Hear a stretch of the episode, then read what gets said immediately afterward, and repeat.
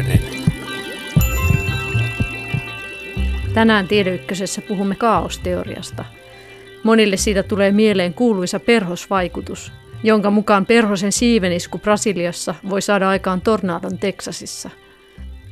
Keskustelemme Helsingin yliopiston matematiikan professori Antti Kupiaisen kanssa, miten tiedemiehet 1800-luvun lopussa niin sanotusti päätyivät kaaukseen.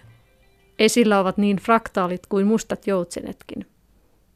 Kubianen kertoo, miten kaosteoria sovelletaan muun muassa turbulenssin tutkimisessa.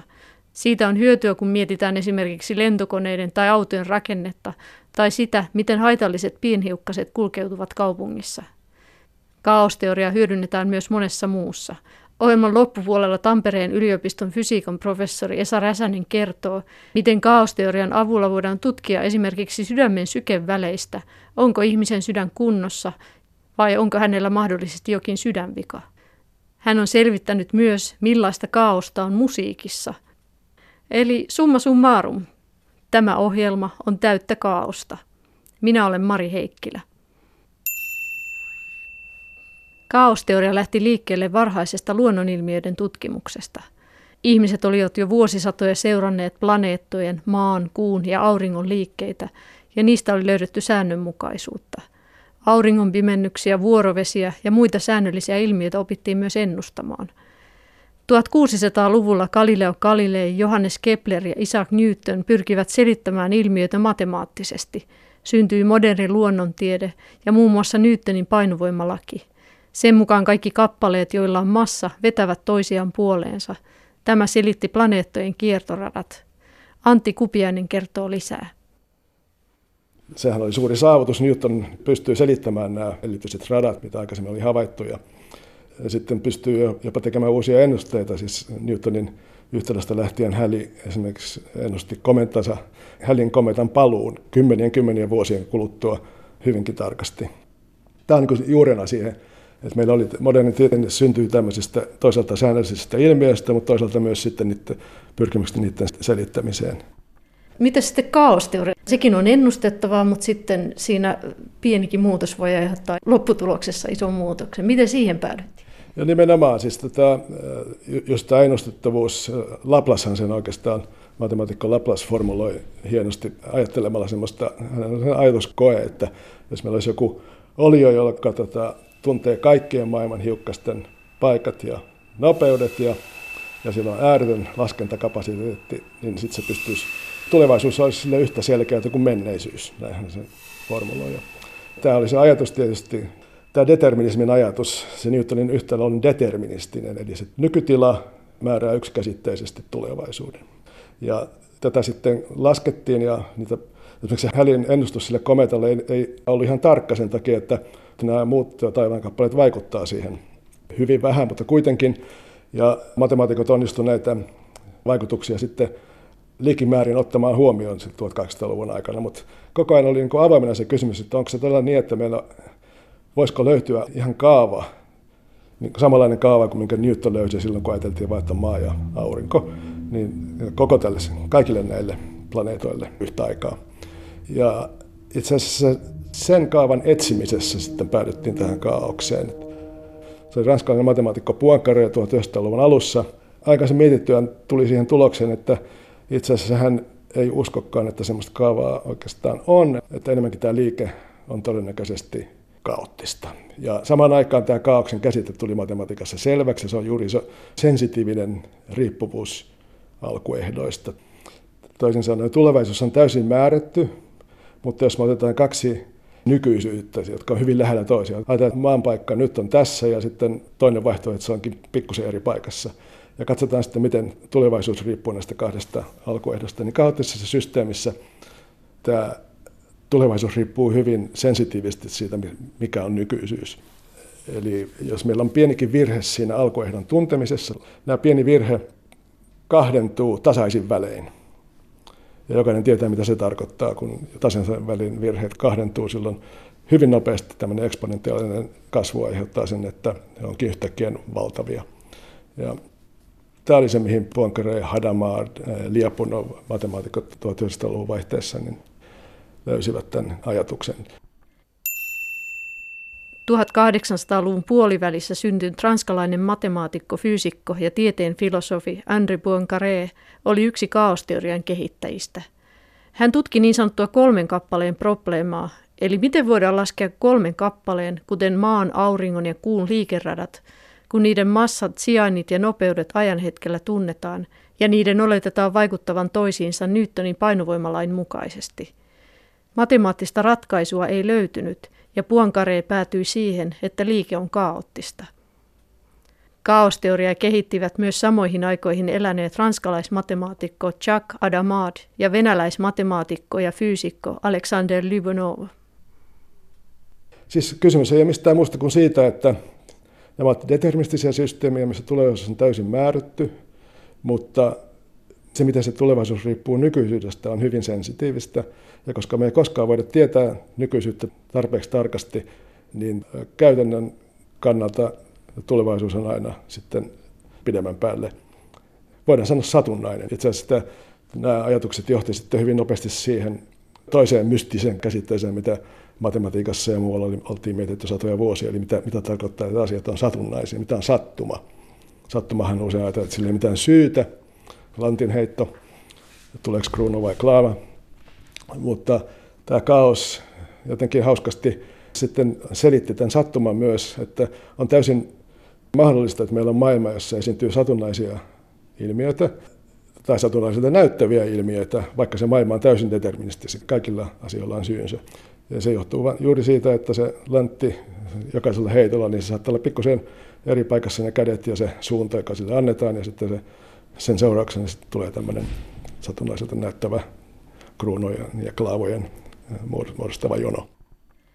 Yksi esimerkki, jonka suurin osa muistaa kaosteoriasta, on tämä perhosefekti. Ja siinähän oli tämä tutkija Edward Lorenz, joka sitten omia laskelmia tehdessään päätti vähän oikasta ja sitten hän, hänellä oli iso simulointi mennessä ja sitten selvisi, että se johti siihen, että siinä simulaatiossa ne tulokset oli loppujen lopuksi ihan, ihan meni eri suuntaan, mitä olisi pitänyt. Joo, siis se äh, Lorenz tutki siis säännön nostamista ja hän oli sitten tehnyt siitä semmoisen mallin, jossa kun puhutaan näistä systeemin tiloista, niin sitä kuvasi kolme numeroa, siis kolme numeroa, jotka sitten riippuu ajasta. Ja sitten sen ajan primitiiviselle tietokoneella sitten hän sitten laski, hän oli yhtälöt. Sitten hän oli, oli sitten jossakin jonkun tämmöisen tietokone siihen aikaan tulosti tämmöiselle paperille niitä, näitä numeroita. Ja sitten hän halusi sitten jossakin vaiheessa uudestaan tulostaa sen edellisen kokeensa tuloksen. Ja ajatteli tehdä, tehdä tämmöisen oikopolun ja otti sieltä puolesta välistä sitä aikaa, niin luvut uudestaan sitä printistä, mitä siitä tietokoneesta oli tullut ja ajo uudestaan niillä samoilla luvuilla sen. Ja sai ihan erilaisia tuloksia. Sitten ihmetteli, että mistä tämä johtuu ja sitten hän tajusi, että se printti tulosti vaan niin kuin kolme, muistaakseni kolme vai neljä desimaalia, ja se tietokone laski kahdeksan desimaalin tarkkuudella. Eli hän oli itse asiassa ottanut vähän hieman erilaisen alkutilan, ja siitä seurasi täysin erilainen lopputulos. Ja tämä oli niin kuin semmoinen suuri, suuri havainto. Itse asiassa nämä tämmöiset samanlaiset havainnot, niitä oli ihmiset tietämättä, mistä on kysymys, niin tehty pitkin aikoja. Siis nämä matemaatikot, jotka tämän kaauksen idean niin keksi silloin 1900-luvun alussa, niin Siihen aikaan ei ollut tietenkään mitään laskuvälineitä ja Puonkare ja nämä vaan totesivat, että, että laskut menevät niin kauheaksi, että, ei tästä, että tätä ei voi niin kuin ajatella enää. Ja tota, tämä tilanne jatkui tietysti siihen saakka, kunnes tuli laskukoneet tai tietokoneet. Mutta esimerkiksi sähkövirtapiireissä ja monissa tämmöisissä niin kutsutussa epälineaarisissa systeemeissä usein huomattiin, että esiintyi tämmöistä satunnaisuutta, kohinaa, niin kuin sitä insinöörikielellä kuvataan. Ja ajateltiin että se johtuu, kaikkialla on ulkopuolisia vaikutuksia, jotka saa aikaiseksi tämmöistä satunnaisen näköistä tulosta. Mutta itse asiassa äh, sitten jälkikäteen tajuttiin, että kaikissa näissä systeemissä on, nämä on itse asiassa kaoottisia systeemiä. Se kohina ei ole mitään ulkopuolelta se on vaan se tätä deterministista kaaosta. Ja ja tämän Lorenzin säämalli nyt oli sitten se esimerkki, jossa se tuli selkeästi esiin. Hän nimesi tämän myös, hän kirjoitti sen nimisen artikkelin, että voiko perhosen siiven isku Brasiliassa aiheuttaa tornadon Teksasissa. Joo, siis ja kun ajattelin sitä pientä virhettä, jonka hän teki sinne ajossaan ja antoi sen, niin kuin sen virheen kahden tuo tarpeeksi monta kertaa, eikä se tarvitse olla kauhean monta kertaa. Niin sitten ne ilmakehän liikkeet, liikkeessä tapahtui niin suuria eroavaisuuksia, että tornado oli aivan yksi mahdollisuus monen muun joukossa. Siis on harhaanjohtavaa sanoa, että se aiheutti sen tornadon, vaan nämä erilaiset pienet virheet voi aiheuttaa mitä vaan, olla aiheuttamatta yhtään mitään, taikka siis kaos on sitä, että vaan emme tiedä, mitä sitä seuraa. Ja tämä oli hyvin tärkeä huomio, jonka Lorenzio teki ja sitten tehtiin paljon myöhemmin matematiikkaa ja soveltuksia siitä ideasta, että, että me ei todellakaan pystytä ennustamaan täsmälleen, mikä se tulevaisuus on, mutta me pystytään tekemään tilastollisia ennusteita. Me tiedetään, että jos tietokone printtaa niitä pisteitä, näitä Lorenzin mallin pisteitä paperille, kun tarpeeksi kauan katsotaan, niin sinne syntyy sellainen alue sinne paperille, jossa nämä pisteet tulee olemaan. Sitten ruvettiin kutsumaan attraktoriksi, niin kun attraktori tulee siitä, että se niin kuin joku vetää puoleensa. Ja se, se on se, missä nämä kaoottisen systeemin tilat tulee olemaan, että me voidaan johtaa usein näissä kaoottisissa systeemissä hyvinkin tarkkoja tilastollisia ennusteita. Ei sitä, että ylihuomenna se on sitä ja sitä, mutta meillä on tiettyä tilastollista tietoa siitä, mitä tietyllä todennäköisyydellä olemme siellä. Ja on viisi kertaa todennäköisempää, että olemme täällä kuin tuolla ja niin edelleen. Onko se niin, että jos ajatellaan sitä perhosefektiä, niin se olisi sitten semmoinen tosi harvinainen tapaus, että oikeasti tulisi tämä tornado perhosen liikkeen vuoksi? No totta puheen mä en ole, ole ilmatieteilijä, ja, mutta mun ymmärrykseni näistä kaikista säätieteen malleistakin muistaa, että siinä pitää olla tosi tarkka. Se mallihan jättää aina jotain pois. Esimerkiksi Lorenzin mallihan on ihan naurettavan yksinkertainen jos ajatellaan kaikkea ilmakehän liikettä, siinä on kolme numeroa. Ja voitaisiin ajatella, että todelliseen ilmakehän liikkeeseen me pitäisi mitata niin kuin ilmakehän tuulen nopeuksia kaikkialla maailmassa ja hyvin tarkkaan ja sitten yrittää sen perusteella laskea ja vähitellen tultaisiin siihen Laplasen tilanteeseen, että meillä olisi aivan mahdoton määrä tiloja ja hirveän mahdoton määrä laskettavaa sinne. Mutta tota, ja semmoisessa tilanteessa sitten kaikenlaista voi tapahtua hyvin pienellä todennäköisyydellä jotain, esimerkiksi sitä tornadoa. Tornadon syntyä tietysti pystytään ymmärtämään ihan erilaisen kuvauksen tasolla, paljon makroskooppisemman kuvauksen tasolla. Ja usein näissä on oltava hyvin tarkkana sitä, että millä tasolla me annetaan se dynaaminen malli näille, näille ilmiöille. Että tota, aurinkokunnan kohdalla se on tietysti ihan selvä ja kuka, kellekään ei tulisi mielenkään yrittää lisätä siihen informaatiota esimerkiksi, mitä tapahtuu maapallolla veden sisässä tai kivien atomien liikettä, jotka, jotka periaatteessa on myös mukana siellä. Ja tota, itse asiassa on opittu hyvin paljon myös sellaista, että jos lisätään liikaa niitä detaljeja, niin sit se saattaa johtaa sitten huonompiin ennusteisiin. Ja tämä on aika ajankohtainen juttu nykyään siltä kantilta, että nykyään on aika paljon puhutaan siitä, että meillä on hirveästi dataa. Ja koska meillä on hirveästi dataa, niin ja sitten meillä on tätä, näitä tämmöisiä älykkäitä algoritmeja, koneoppimisalgoritmeja, niin ehkä me ei tarvitsekaan enää ajatella itse yhtään mitään, että tota, laitetaan vaan se kone, koneelle annetaan hirveän määrä dataa ja sitten se johtaa siitä jotain säännönmukaisuuksia tai tilastollisia ennusteita tai muita. Ja tämä saattaa olla vaarallista siinä mielessä, että niin kuin näissä ilmiöissä on nähty, että ilman mitään teoriaa tai ilman mitään käsitystä siitä, mikä aiheuttaa näitä, niin jos meillä ei ole näitä kuvaa siitä, että mikä on se oikea kuvauksen taso, että jos se kone rupeaa niin kuin sitten laskemaan vain niitä atomien liikkeitä siihen maapallolla ja yrittää siitä seurata niin kuin aurinkonpimennyksiä, niin eihän, eihän se tule ikinä onnistumaan. Päinvastoin kaikki menee varmaan huonommin.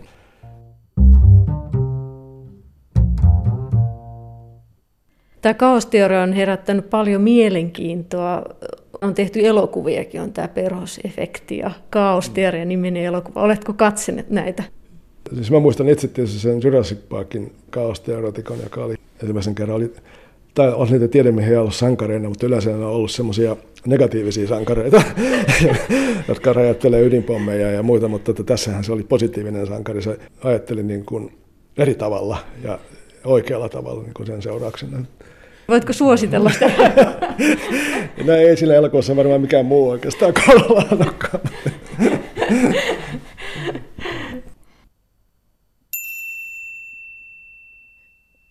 Antti Kupiainen tutkimusryhmineen hyödyntää kaaosteoriaa muun muassa tutkiessaan kaasujen ja nesteiden virtauksiin liittyvää turbulenssia. Tällä on iso merkitys myös käytännössä. Mun taustani on matemaattisessa fysiikassa.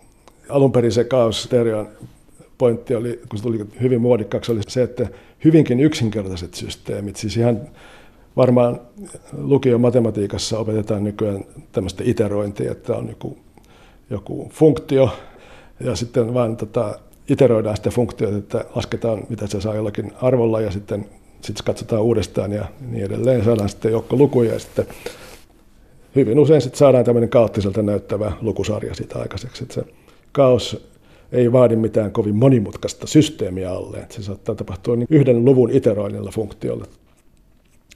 Ja varmasti on paljon kiinnostavia ilmiöitä ollut sovellutuksissa ihan tälläkin tasolla, mutta usein ne kiinnostavat ilmiöt niin käytännön kannalta on paljon monimutkaisempia ilmiöitä. Yksi, yksi esimerkki, mistä mä itse olen ollut kiinnostunut, on turbulenssi. Ajatellaan, että on neste tai kaasu ja sitten siellä neste liikkuu jollakin nopeudella tietyssä paikassa ja, ja sitten meillä on yhtälö, että miten tämä no, nopeuskenttä vai, muuttuu ajan mukana. Ja tunnetut yhtälöt, Navirin Stokes löytämät yhtälöt, 1800-luvun alussa löydetyt yhtälöt ja kysymys on nyt sitten näiden yhtälön avulla, miten esimerkiksi koskien kuohu seuraa näistä yhtälöistä. Ja tämän ymmärtämisellä on tietysti valtavaa merkitystä myös niin kuin käytännön kannalta, siis erilaisten asioiden kannalta, jos ajatellaan lentokoneiden tai autojen ja muiden suunnittelua. Mutta myös niin kuin nykyään itse olen tutkinut nimenomaan sellaista, että miten tämmöinen turbulentti, monimutkainen virtaus, miten se kuljettaa sitten muita hiukkasia. Sillä on taas yhtälöt. Käytännön sovellutukset on hyvinkin lähet. Meillä on täällä yliopiston Kumpulan kampuksella meillä on tämmöinen yhteistyöprojekti niin kuin matemaatikoiden ja ilmakehätutkijoiden kanssa. Meillä on tuolla Hyytielän mittausasemalla on tämmöisiä ilmakehäkaasujen mittauspiste. Siellä mitataan metsien ja soiden metaanin ja hiilidioksidin ja muiden eri puolilla sitä metsää tai suota on tämmöisiä mittauspisteitä. Ja sitten tarkoituksena on pyrkiä sitten ymmärtämään niin kuin tämän kaasun vaihtoa ilmakehään. Ja metsä ja suo tuottaa metaania hiilidioksidia. Ja sen mittauksen perusteella pyritään ymmärtämään tätä, joka on tietysti hirveän tärkeää, kun yritetään miettiä sitten tätä, jos ajatellaan just minkälainen hiilinielu se metsä on tai, tai monia ilmastonmuutokseen liittyviä kysymyksiä. Kun se mittaa sitä kaasua jossakin pisteessä sen asemaan, niin tietysti se tuulihan siellä metsässä sen kaasun tuo siihen pisteeseen jostain. Ja se on saattanut syntyä jossain ihan muualla.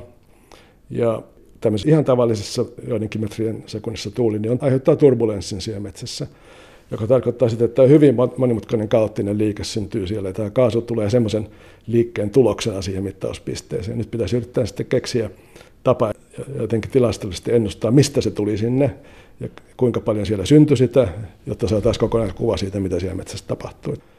Tämä on ihan samantyyppisiä mittauksia tehdään täällä Helsingissä, että meillä on esimerkiksi liikenteen tuottamia päästöjä ja niitä syntyy jossain ja kysymys on, että millä, tavalla niin jossakin mittausasemalla, kun niitä mitataan, niin mistä ne oikeastaan tuli ja miten, miten me pitäisi asetella esimerkiksi uusia taloja jonnekin kaupunkipulevardin varrelle. Että nämä on sen tyyppisiä asioita. Tietysti itse on kiinnostunut teoreettiselta kannalta näiden yhtälöjen ratkaisemista ja miettimistä, miten sellaista tilastollista tietoa niistä voidaan johtaa. Mitkä kaikki ilmiöt sitten loppujen lopuksi toteuttaa kaosteoriaa? Liikenteestä esimerkiksi puhutaan, että tällaiset ruuhkat on yksi.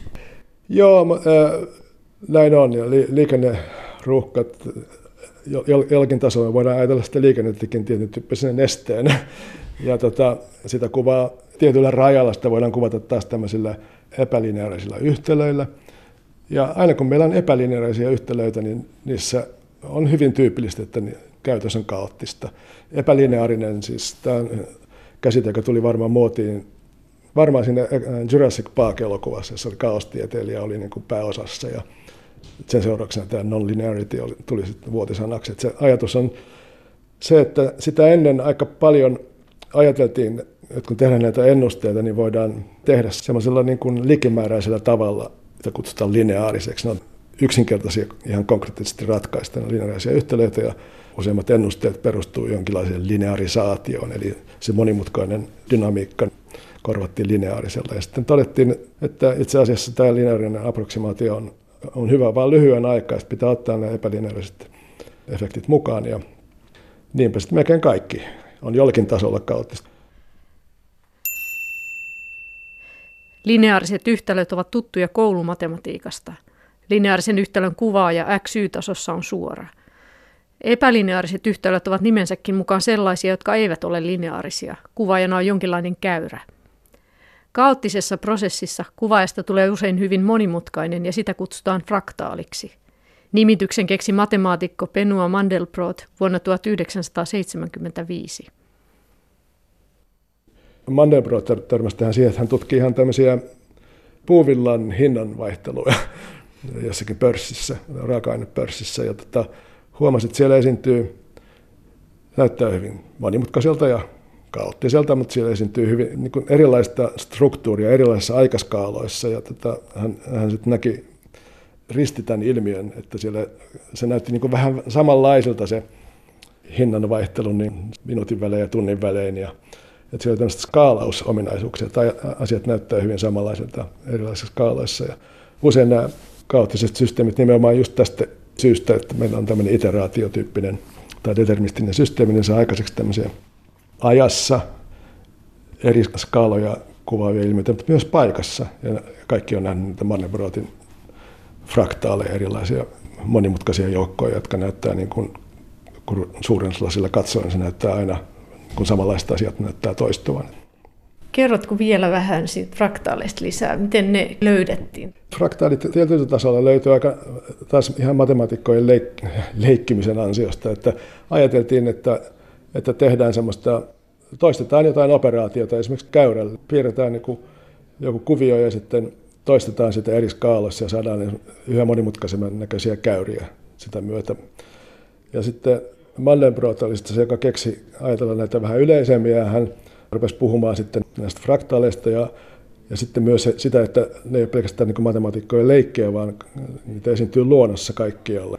Hänellä oli tämmöinen fraktaalien tämmöinen vähän niin kuin slogani alussa oli, että pilvet eivät ole palloja ja salaman iskut eivät ole suoria viivoja. Ja sitten kun katsoo tyypistä pilveä, niin sehän ei todellakaan mitään koostu pallosta.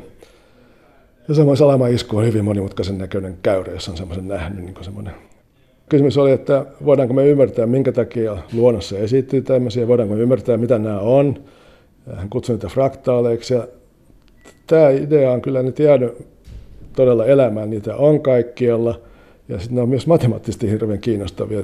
Tämä on yksi sellainen tutkimusaihe, mitä me täällä tehdään, on näiden satunnaisten fraktaalien tutkiminen. Siis pilvi, kaikki pilvet on erilaisia, eikö niin? Mutta jotenkin ne on kaikki samannäköisiä. Tunnistetaan, että tuo on pilvi eikä jotain muuta. Ja tämä idea on just se idea siitä, että siellä on, pilvet ei sinänsä ole niin kuin samanlaisia, niin ne on niin kuin jotenkin tilastollisesti samanlaisia. Se on joku tilastollinen ajatus niin kuin pilvestä, joka on eri kuin esimerkiksi rantaviivasta. Tämä on sellainen asia, mitä matematiikassa ruvetaan tutkimaan nyt viime aikoina ja teoreettisessa fysiikassa hyvin, hyvinkin paljon, että mitä, miten me voidaan niin kuin luokitella tämmöisiä erilaisia. Sitä kutsutaan niin satunnaiseksi geometriaksi, siis miltä näyttää satunnaiset käyrät ja miltä näyttävät satunnaiset pinnat ja satunnaiset sataulotteiset avaruudet ja niin edelleen. Tässä niin kuin yhdistyy kaosteorian inspiroimana erilaisia luonnonilmiöitä yritetään ymmärtää ja siitä syntyy sitten hedelmällistä matemaattista tutkimusta. Ja siinäkin se idea, että pieni muutos joskus alkuhetkellä on aiheuttanut sen, että siinä on se aavistuksen omainen ero. Nimenomaan, just se, että se pilvi syntyy jostain, aerosolit siellä tota, niin kuin tiivistyy ja saa aikaiseksi sitten jotain, mitä me nähdään pilvenä, niin tota, se on satunnainen alkuehto jollekin, niin sitten saa aikaiseksi tämmöisen tuloksen, joka on aina erilainen, mutta kuitenkin tavallaan samanlainen, niin kuin se Lorenzin attraktori, että se Lorenzin pisteet aina meni sille itse asiassa perhosen muotoiselle. Se perhonen tulee siitä, että se, tota, ne pisteet siinä paperilla muodostaa vähän perhosen näköisen objektin. Siitä se perhosefekti tulee alun perin. Kaosteoriaa hyödynnetään myös taloustieteessä. Puhuit jo tuosta noista pörssikursseista ja silläkin on aika pitkä historia jo, eli sitä aika varhain ruvettiin jo hyödyntämään. Joo, kyllä varmaan menee aikaisemmillekin, kun se Mandelbrotin puuvilla pörssin tutkiminen, mutta tota, taloustieteessähän tietysti se deterministisen systeemin käsite, niin kuin kaikissa yhteiskuntatieteessä muutenkin, niin sehän ei, nehän ei, ei ihan samalla tavalla nykyisyys määrittää tulevaisuuden. Usein esimerkiksi taloustieteessä tulevaisuus saattaa määrittää nykyisyyden siinä mielessä, että tota, meidän odotukset tulevaisuudesta sitten vaikuttaa siihen, mitä, mitä tulevaisuus tulee olemaan. Että niissä tämä kausaalisuhde on monimutkaisempi. Mutta siitä huolimatta siis, kun tutkitaan tämmöisiä aikasarjoja, niin kuin pörssin jonkun asian hintaa eri ajankohtina, sitä signaalia, sitä voi ajatella ihan vain signaalina, kaikkien signaalien joukossa ja yrittää miettiä, että onko siinä jotain struktuuria, voisiko se olla fraktaalinen sillä, sillä tavalla, kun Mallebrot ajatteli fraktaaleja, että se esiintyy eri skaaloja.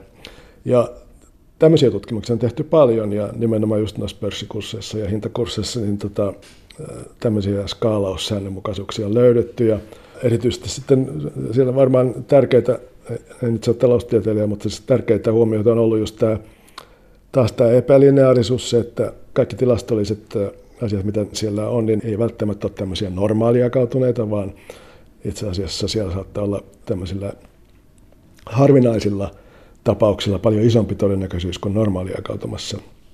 Et hyvin monessa tämmöisessä tilanteessa on törmätty sitten näihin tämmöisiin skaalautuviin jakautumiin, ja tota, niillä on sitten tietysti, jotkut sanoo, että pörssiromahdukset on tämmöisten asioiden seurausta, tai niillä on tekemistä tämmöisten asioiden kanssa näillä ideoilla on tosi suuri vaikutus ollut tota, taloustieteessä ja myös yhteiskuntatieteessä.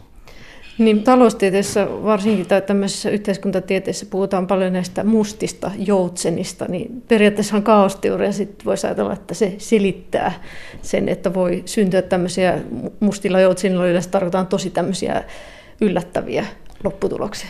Joo, no se musta joutsen on just tämä tämmöinen harvinainen tapaus, ei, ei ole niin harvinainen kuin mitä me luullaan sen olevan perustuen tuommoisiin klassiseen tilastolliseen päättelyyn. Että just tämä, että kaikki jakautumat eivät ole normaaleja. Et esimerkiksi ilmastonmuutokseen liittyy samat asiat, että, että kun lämpötilat pikkusen nousee, niin se ei tarkoita vain sitä, että keskimääräinen lämpötila nousee ja sitten varianssi, eli keskihajonta nousee, vaan se saattaa tarkoittaa hyvinkin paljon niissä harvinaisissa tapahtumissa, niitä, jotka ei yleensä tapahdu, mutta joskus tapahtuu. Niin saattaakin tapahtua paljon useammin kuin mitä saattaisi ajatella semmoisen tavallisen normaali jakautuneen asian suhteen. Ja sen takia me puhutaan just siitä, että lämpötilat saattaa nousta hyvinkin vähän, mutta siitä huolimatta tämmöiset tornaadot ja äärimmäiset ilmiöt saattaa olla paljon yleisempiä kuin mitä odottaisiin vain pelkästään sen pienen lämpötilan nousun perusteella. Niin yleisesti jos ajattelee tota kaosteoriaa, sehän tuli ehkä joskus 70-luvun lopulla ehkä niin kuin muotitieteeksi niin kuin tieteessä ja sitten nopeasti myös niin tuli julki tämmöiseen populaariin kulttuuriin niin tämä ajatus. Ja siihen tietysti liittyy aika paljon semmoista hypetystä, että tota, nyt on joku uusi versaali-tiede, että kaikki vanha on niin kuin korvattava nyt tällä. Mutta siis todellakin kysehän ei monella tasolla kyse ei ole mistään uudesta. Että se, nämä ajatukset on ollut pitkän pitkän aikaa monen mielessä ja niitä on myös se, kaikki se perustiede ja matematiikka, mikä siihen liittyy, niin oli tehty jo paljon aikaisemmin. Ja ehkä se ainoa, mikä siinä nyt tulee eniten mieleen on se, mikä siinä on uutta, on se, että monella sovellutusalalla ajatellaan vähän eri tavalla. Että ajatellaan, että just tämä monimutkaisuuden käsite, se, että asiat ei ole välttämättä niin kuin tarkkaan hallittavissa, vaan enemmänkin tilastollisesti hallittavissa. Ehkä se on se, mikä niin kuin eniten tästä jäi käteen. Että se on enemmänkin tämmöinen ajatustavan muutos, että ajatellaan ja lähestytään ilmiöitä vähän eri tavalla kuin ennen tätä kaauksen esimarssia.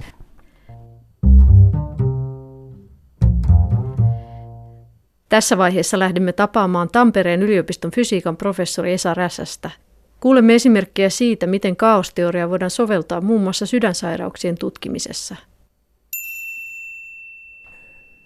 Te olette tutkinut kaosteoriaa liittyen sydämen sykkeeseen. Kuulostaa aika mielenkiintoiselta sovellukselta. Miten tämä kaosteoria kytkeytyy siihen? No se kytkeytyy fraktaalien kautta. Että fraktaalithan on yksi osa kaosteoriaa ja sydämen sykkeen vaihteluissa esiintyy fraktaalisuutta, joka on yksi, yksi mahdollinen ennustaja sitten sydämen toimintakyvylle, sydänsairauksille ja, ja niin edelleen. Eli minkälaisia, minkälaista kompleksista vaihtelua siellä sykeväleissä on. Mitä se käytännössä tarkoittaa? No se tarkoittaa ihan sitä, että jos otetaan vaikka puolen tunnin segmentti sykevälivaihteluita ja sitten katsotaankin sieltä kolmen minuutin segmentti tai sitten pienempi, niin siellä näkyy samankaltaista heilahtelua niissä sykeväleissä. Eli se skaalautuu se vaihtelu tietyllä tavalla, tietyn lain mukaisesti. Ja se skaalautuvuus on sitten se ominainen piirre, jota tarkastelemalla voi saada lisätietoa siitä sydämen toiminnasta ja tilasta. Eli ne havainnot, niistä muodostuu sitten se fraktaali, vai mistä se tulee se fraktaali siinä? Joo, jos mennään ihan fraktaaleihin, miten ne yleensä ajatellaan, että puhutaan, että vaikka kukkakaali tai parsakaali on, on fraktaali, niin siellähän, siellähän on sitten rakenteita, jotka näyttää samankaltaisilta eri mittakaavoissa. Mutta mielenkiintoista on se, että fraktaaleja esiintyy myös ajassa – Eli, eli kun yleensä puhutaan näistä paikkafraktaaleista, joiden taustalla on joku luonnon oma optimointi, vaikka fotosynteesin optimointi, tai sitten vaikka keuhkoissa, niin keuhkorakkulat on rakentunut sillä tavalla, että siellä on valtavasti pinta-alaa pientä tilavuutta kohden, niin siellä on se, se fraktaalirakenne, eli siinä on taustalla tämmöinen luonnon optimointi. Niin samalla tavalla myös ajassa, ajan funktiona esiintyy sellaisia fysiologisia signaaleja, joissa on taustalla tietty optimointi, että on suotuisaa, että esiintyy sellaisia vaihteluita, jotka on skaalautuvia, niin kuin sydämen sykeväleissä. Miten käytännössä siis, mitä te teette? No se, mitä me tehdään, niin meillä on ihan datalähtöinen tämä tutkimus, eli me otetaan sykevälidataa EKG-mittauksista tai sitten sydänsolumittauksista, ja sieltä sitten erotellaan sykevälit, ja sen jälkeen tutkitaan, että miten nämä sykevälit käyttäytyy. Eli ihan, ihan datan analyysin keinoin ja sitten käyttäen eri aikasarjan menetelmiä, niin me saadaan tämä, muun muassa tämä fraktaalinen skaalautuvuus selville. Eli se sykeväli on siis kahden sydämen lyönnin välinen väli. Juuri näin, että jos ajatellaan EKG-käyrää, ihmisillä on yleensä käsitys, että se on semmoinen sykähdys, sitten menee hetki ja tulee toinen, niin se korkein piikki on niin sanottu R-aalto, ja näiden R-aaltojen, näiden isoimpien piikkien väli on sykeväli. Ja jos pulssi on 60 lyöntiä minuutissa, niin sykeväli on silloin yksi sekunti ja, ja niin edelleen. Eli näitä RR-välejä tutkimalla voidaan sitten tehdä tätä sykevälianalyysiä. Eli teille tulee nyt sitten aika paljon niitä R-välejä, eli niitä sykevälejä, jotka on suunnilleen yhden sekunnin pituisia, vaihteluväli on joku tietty, niin miten niistä nyt sitten se fraktaali muodostuu? No se muodostuu sillä tavalla, että me ensin tehdään ihan tämä RR-väli-aikasarja, ja nyt jos se piirretään, niin se näyttää siltä, että se elää jatkuvasti. Siellä tapahtuu pieniä muutoksia sen yhden, sanotaanko yhden sekunnin ympärillä, jos se pulssi on keskimäärin se 60. Niin sen jälkeen me otetaan keskiarvo, olkoon se nyt se yksi sekunti, ja sitten katsotaan erot keskiarvoon ja piirretään siitä käyrä, ja sen jälkeen lähdetään sitten katsomaan sitä, että minkä suuruisia vaihteluita siellä esiintyy. Tähän on eri menetelmiä. Yksi yleisimmistä on tämmöinen trendit poistava fluktuaatioanalyysi, jossa me ensin integroidaan tämä aikasarja – ja sen jälkeen lähdetään sovittamaan suoria tähän integroituun aikasarjaan erilaisilla skaaloilla. Ja sitten tämän skaalan funktiona katsotaan, että miten tästä suorasovituksesta ne oikeat mittaustulokset eroaa. Ja siitä päästään sitten käsiksi tähän skaalautuvuuseksponenttiin. Ja jos tämä skaalautuvuuseksponentti on yksi, niin silloin puhutaan fraktaalisesta aikasarjasta. Tai toisin termein 1 per f kohinasta. Se on, se on tämmöinen tieteellinen termi ja kohinan muoto, jota esiintyy hyvin paljon eri, eri ilmiöissä. Voiko ajatella, että aikaisemminhan tätä fraktaalisuutta pidettiin kohinana, että se, se on kohinaa esimerkiksi mittaustuloksissa. Et voiko ajatella, että tässäkin sydämen sykevaihtelussa niin sitten pientä kohinaa siinä tapahtuu koko ajan. Se on nimenomaan kohinaa, mutta se on tietynlaista kohinaa. Yleensä kohinalla ajatellaan niin sanottua valkoista kohinaa, joka on täysin satunnaista. Valkoinen kohina tarkoittaa sitä, että kun mennään ajassa yksi askel eteenpäin, niin silloin arvotaan tietyn tilastollisen, vaikka Gaussin jakauman mukaan se tulos. Sitten mennään seuraavaan kohtaan ajassa ja taas tehdään uusi arvonta siitä seuraavasta, sanotaanko sykevälierosta ja näin niin edelleen. Eli nämä on täysin riippumattomia tapahtumia, nämä jokainen arvonta eri aika-askeleilla. Ja tästä tulee valkoinen kohina. Mutta jos puhutaan fraktaalisesta kohinasta, niin se on niin sanottua pinkkiä kohinaa. Tämä on ihan, ihan käytössä oleva termi. Ja se on myös sillä tavalla kohinaa, että jos me otetaan kaikkien näiden vaihteluiden jakauma, niin saadaan yleensä semmoinen nätti Gaussin kellokäyrää muistuttava muoto. Mutta siellä on kuitenkin sitten eri aika eroilla korrelaatioita, eli siellä on sisäisiä korrelaatioita siellä datassa se ei ole täysin riippumatonta kohinaa, kuten valkoinen kohina. Ja sitten jos mennään vielä eteenpäin pinkistä kohinasta, niin tulee niin sanottu brownin kohina tai ruskea kohina, voi suomeksi sanoa. Eli silloin meillä on erittäin voimakas korrelaatio siellä datassa. Jos ajatellaan vaikka perinteistä Brownin liikkeen demonstraatiota, eli T-lehden hiutale T-kupissa, niin sehän siellä vaeltaa satunnaisesti, niin kuitenkin se kohta, jossa se lehdykkä on, riippuu siitä, missä se oli edellisessä kohdassa, eli se ei voi yhtäkkiä hypätä kupin toiselta laidalta toiselle, eli se on erittäin riippuvainen historiastaan. Eli tämä tietenkin on aika ymmärrettävää, jos ajatellaan, että sydän on lihas ja sitten se, se sykkii näin, niin sitten voisi ajatellakin, että siinä se, että miten se on toiminut, niin siinä on jonkinlaista tämmöistä riippuvuutta sitä edellisestä sykähdyksestä tai en mä tiedä, voiko näin ajatella. Kyllä näin voi ajatella, että siellä on tietynlainen fysiologinen takaisinkytkentämekanismi. Minkälainen käyrä siitä kohinasta sit muodostuu? Minkälainen se fraktaali on? Se on aina yksilöllinen, sillä ei ole tiettyä muotoa, mutta se mikä yleensä säilyy, jos kyseessä on terve nuori sydän, on nimenomaan se skaalautuvuus. Eli se skaalautuu kuten fraktaali. Eli tarkoitus tässä tutkimuksessa on sitten löytää keinoja erottaa se normaali versus sitten, jos siinä olisi jotain sairautta takana. Juuri näin, ja jo 90-luvun alusta lähtien on huomattu, että sydänsairaala-ihmisellä tämä skaalautuvuus muuttuu radikaalisti, ja itse asiassa se sykevälivaihtelu lähestyy valkoista kohinaa, jos on esimerkiksi vakava sydämen vajaatoiminta kyseessä. Ja Toisaalta on havaittu, että kun ihminen ikääntyy, niin vaikka hän olisi terve, niin sitten tämä skaalautuvuuseksponentti kasvaa. Eli ikään kuin ne sisäiset korrelaatiot kasvavat ja päästään lähemmäs sitä Brownin, Brownin liikettä siinä sykevälivaihtelussa.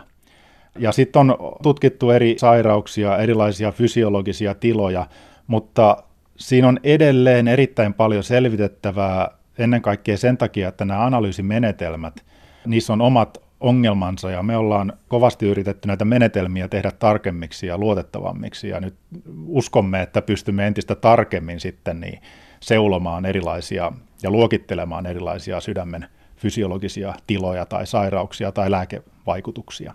No onko nämä jo tällainen matematiikka käytössä jo siellä sydäntutkimuksissa vai miten se on tulossa? Käytännössä ei ole käytössä kliinisessä tutkimuksessa, mutta mä uskon vahvasti, että se on tulossa ja ennen kaikkea sen takia, että nämä menetelmät on huomattavasti parantuneet. Ja tässä on tällaista positiivista poikkitieteellisyyden vaikutusta, että matemaatikot, fyysikot on kiinnostunut nyt, ja signaalinkäsittelijät on kiinnostunut isosta datasta, mitä saadaan kuitenkin EKG-mittauksesta ulos, ja sitä kautta on löydetty sitten uusia tapoja tulkita tuloksia. Tämä vaatii tietysti sitten tiiviin yhteistyön sinne kardiologian puolelle, ja tässä meillä on Tampereella niin oikein hyvä hyvä yhteistyö käynnissä. Esa Räsänen on tutkinut myös sykevälien muuttumista urheilusuoritusten yhteydessä. Tästä saattaa löytyä uusi keino urheilutreenien tehostamiseen. Kiinnostavaahan on se, että kun ihminen liikkuu ja urheilee ja syke tietysti kasvaa, ja silloin kun urheillaan vaikka lähellä maksimisykettä, niin sykevälivaihtelut ei enää olekaan fraktaalisia sillä tavalla kuin, kuin lepotilassa, vaan sieltä nämä tämmöiset sisäiset korrelaatiot katoaa ja tulee jopa antikorrelaatioita sinne sykevälivaihteluihin. Tietyllä tavalla se muistuttaa sydämen vajaa toimintaa, mutta sitten siinä on mukana vielä tämmöinen pieni antikorrelaatio, ja se kertoo hyvin paljon siitä intensiteetin tasosta, itse asiassa paljon enemmän kuin se maksimisyke ja se sen aikainen syke sinänsä kertoo. Eli me tällä hetkellä kehitetään uusia tapoja analysoida harjoittelun intensiteettiä, sykevälivaihteluiden avuilla. Onko sitten niin, että pitäisi välttää, sitten ei pitäisi mennä niin tiukille, että fraktaalisuus katoaa sieltä? Ei se ihan näin ole, että itse asiassa voi ajatella niin, että on parempi treenata sitä sydäntä toimimaan ilman näitä fraktaalisia vaihteluita. että silloin siitä tulee kestävämpi semmoisia ärsykkeitä kohtaan, jotka voi johtaa todellisiin ongelmiin. Eli tietyllä tavalla treenataan sitä sydäntä toimimaan epämukavuusalueella, mitä tulee sykevälivaihteluihin. No onko sitten niin, että tästä nyt voisi tulla sitten uusi sovellus näihin sykemittareihin, että se mittaisikin jotenkin tällaista fraktaalisuutta ja saataisiin tietokoneohjelmaa esimerkiksi näkyviin, miten se on sujunut? Kyllä se on täysin mahdollista. Tällä hetkellä tietysti sykevälivaihtelua käytetään hyvin paljon, ennen kaikkea palautumiseen ja sen seurantaan, mutta vähemmän siihen, että mitä sen harjoittelun aikana tapahtuu silloin, kun toimitaan lähellä maksimisykettä. Ja kiinnostavaa on se, että esimerkiksi kun yhtäkkiä lähdetään vaikka juoksemaan täysillä, niin tietysti syke alkaa kasvaa, mutta jo ennen kuin se syke on noussut, niin tämä skaalautuvuus on muuttunut. Eli me voidaan siitä skaalautumisesta saada sitten tämmöinen ylimääräinen parametri, joka kertoo sen hetkisen rasituksen tilan paljon luotettavammin kuin syke sinänsä. Eli se reagoi paljon nopeammin kuin tämä syke Kyllä, se reagoi, reagoi käytännössä välittömästi. Ja siihen tulee semmoinen, semmoinen ää, voi olla tietyissä lajeissa, tietyissä suorituksissa niin semmoinen ratkaiseva ero, millä voidaan sitten tarkentaa analyysiä näissä sykemittareissa. Sykeväliä voidaan tutkia myös kantasoluilla. Me tehdään tällä hetkellä sykevälianalyysiä näistä sydänsoluista ja se kertoo sitten paljon siitä, että kuinka paljon sydämen dynaamisessa toiminnassa on sitä isosta rakenteesta ja kompleksisuudesta johtuvaa ja kuinka paljon on ihan solutason dynamiikkaa. Ja hämmästyttävää on se, että tämä solutason dynamiikka on hyvin samankaltaista tämän koko sydämen toiminnan kannalta. Eli sydänsoluissa näkyy tämä fraktaalinen sykevälivaihtelu myös. Itsekin olen käynyt siellä Tampereella täällä kantasolututkimuksen parissa nähnyt, kun ne sydänsolut sykkii maljalla, petrimaljalla, mikä on aika hienoa katseltavaa. Sehän on mielenkiintoista, että niillä on siis loppujen lopuksi ne pienet sydänsolut, jotka siellä ryhtyy sykkimään, niin niillä on hyvin samanlaista se vaihtelu kuin sitten täällä elimistössä sydämellä. Joo, kyllä se näin on, että totta kai siellä sitten ihan teknisistä asioista johtuen esiintyy häiriöitä myös, mutta pääpiirteittäin siinä on, siinä on erittäin paljon samankaltaisuutta. Ja se antaa tietysti mahdollisuudet sitten tutkia esimerkiksi eri lääkeaineiden vaikutuksia tai eri sairauksien perinnöllisyyttä, että näkyykö sitten näissä yksittäisissä sydänsoluissa samat häiriöt, jotka havaitaan sitten sen henkilön oikean sydämen käyttäytymisessä. Eli periaatteessa voisi ajatella, että on sydänsairas ihminen, häneltä otettaisiin ihosoluja ja ne pystytään tosiaan tällä IPS-tekniikalla sitten erilaistamaan sydänsoluiksi, niin tutkittaisikin Petrimaljalla, että miten se lääkitys vaikuttaa niihin sydänsoluihin ja ehkä nähtäisiin jotakin. Tai sitten voidaan toisaalta tutkia, että miten se, onko hänellä joku perinnöllinen sydänsairaus, että onko ne solut sitten lähtökohtaisesti jo tietyssä mielessä sykkii virheellisesti. Joo, tämä oli itse asiassa aivan erinomaisesti tiivistetty just nämä kaksi linjaa, joita me tällä hetkellä tutkitaan, eli lääkeaineiden vaikutus ja perinnöllisyys. Yksi Esa Räsäsen ryhmän tutkimusaihe on musiikin rytmiikkaan liittyvä vaihtelu.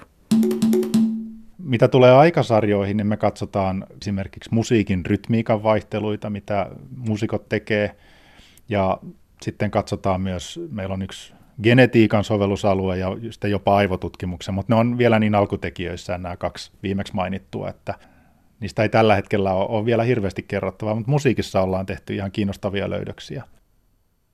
Kuulostaa tosi hauskalta, että musiikissa on kaaosta. Niin missä siinä musiikissa on sitä kaaosta? Kyllä sitä on oikeastaan tietyllä tavalla kaikki alla, että musiikki on epätäydellistä, jos ajatellaan sillä tavalla, että katsotaan tarpeeksi tarkasti, mutta se epätäydellisyys on sitten se suola. Ja jos katsotaan esimerkiksi rytmiikkaa, niin ne epätäydellisyydet on varsin kiinnostavia. Että niillä on tietty fysiologinen tausta, mikä johtuu ihmisen hienomotoriikasta ja hermoston toiminnasta. Ja se paljastuu sitten, jos millisekunnin tarkkuudella katsotaan vaikka rumpalin soittoa. Mitä te olette käytännössä sitten tutkinut? Onko se juuri tätä rumpujen soittoa vai mitä te olette selvittänyt? Joo, me ollaan katsottu rumpujen soittoa sen takia, että siitä saa sitten eroteltua oikein hyvin ne iskut, millä rumpali soittaa ennen kaikkea hi jossa on korkeat taajuudet, niin sieltä saa nämä iskujen ajankohdat.